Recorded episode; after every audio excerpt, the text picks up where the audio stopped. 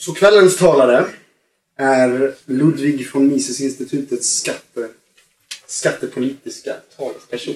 Hjärnan bakom, bakom eh, kampanjen Skattestöld. Det är vi nära att presentera Peter Strömberg.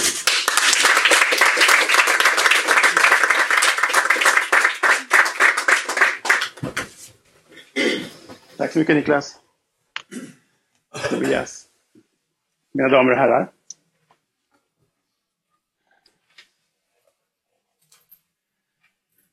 Och Jesus sa, allt vad I viljen att människorna skulle göra eder, det skulle ni och göra dem. Till detta är lagen och profeterna. Det här är den kristna versionen av den gyllene regeln. Vi bör behandla andra så som vi själva vill bli behandlade. Ett vida spritt maxim som har spårat så långt som 4000 år bak i tiden till det antika Egypten. De flesta skriver automatiskt under på denna regel. Den tycks självklar som levnadsdevis för alla goda människor. Många anser att regeln är så bra att all mänsklig samvaro bör baseras på den. Det är vad Karen Armstrong föreslår i Charter for Compassion. Armstrong är religionshistoriker. Hon har funnit maximet i stort sett alla religioner. Jag skulle kunna stå här hela kvällen och läsa upp exempel. Men jag nöjer mig med två, utöver Jesus. Islam säger Ingen av er är i sanning en troende förrän han önskar detsamma för sin broder som han önskar för sig själv. Jainismen använder en negativ formulering. I lycka och lidande, i glädje och sorg bör vi se på alla varelser som vi ser på oss själva. Och vi därför undvika att tillfoga andra sådana skador som vi inte önskar tillfoga oss själva. Det verkar som att det här med att regeln är uråldrig och uppträder överallt i kombination med att den är så uppenbart god har gjort att den helt har undgått ifrågasättande. Men ifrågasättas bör den. För om vi människor verkligen följde den gyllene regeln så som den är formulerad skulle vi göra varandra illa. Andra vill oftast inte bli behandlade på samma sätt som man själv vill bli. Eftersom de inte är som man själv är. Tyvärr lider vi redan av att den här regeln efterföljs. Människor som tycker det känns toppen att bli tvingade att betala skatt för saker de tycker om. De har till exempel inga problem med att tycka att även andra ska tvingas betala för dessa saker. Det bryter inte mot jainismens bud om att inte skada andra på sätt man inte vill bli skadad själv. Och de politiker som känner obehag inför tanken på spontan dans, de kan använda den gyllene regeln för att förbjuda andra detta nöje. Trist för oss som gillar att dansa. Att den gyllene regeln har följts är föga tröst. Man kan i viss mån förstå andra människors behov genom att utgå från sina egna och därifrån sträcka ut sin empati. Men att andra människor verkar bete sig likt oss själva kan få oss att dra felaktiga slutsatser om att de är som oss själva. Detta, denna missuppfattning orsakar besvär utöver skatt och tyranniska förbud. Det leder till missförstånd, frustration och gräl. Färre bra saker blir gjorda på ett bra sätt. Det är dags att lansera en uppdaterad gyllene regel.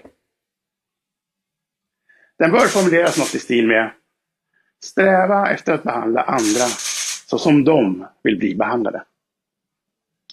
Vi kan kalla det för fredsmaximet. I negativ form liknar fredsmaximet icke-aggressionsprincipen. Gör inte mot andra som de inte vill att du gör mot dem. Det är svårare att följa den här regeln än den Jesus gav oss. Med hans maxim räcker det med att vi vet vad vi själva tycker om. Men för att behandla andra så som de vill bli behandlade måste vi göra oss omaket att förstå dem. Då räcker det inte med att vi förstår oss på människor generellt. Vi behöver förstå den individ vi vill behandla väl. Vi måste se henne och lyssna mycket noga på just henne. I någon mening behöver vi försöka bli henne.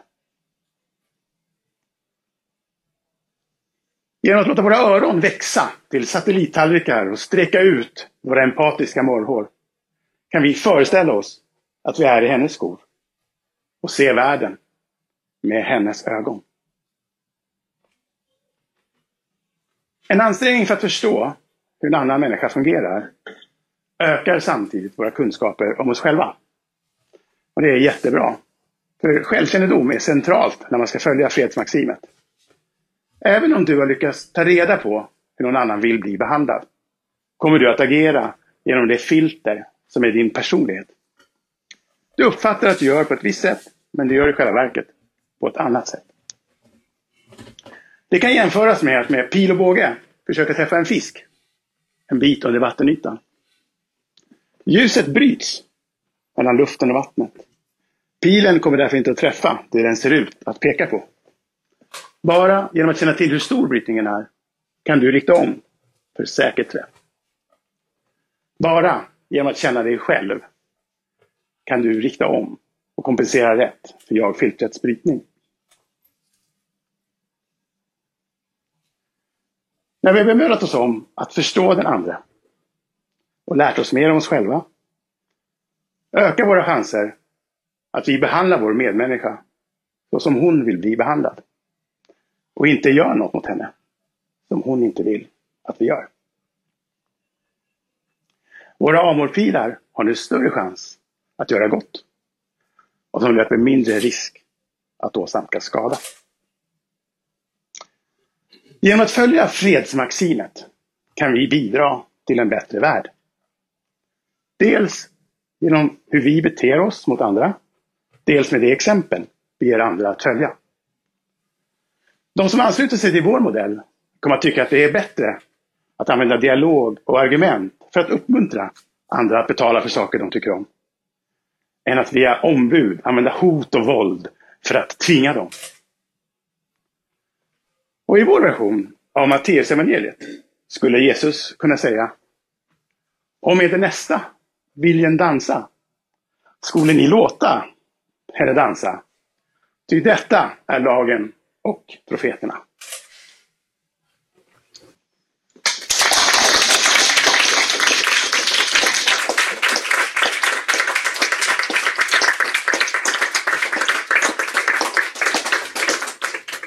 Det är dags för frågestund då eller?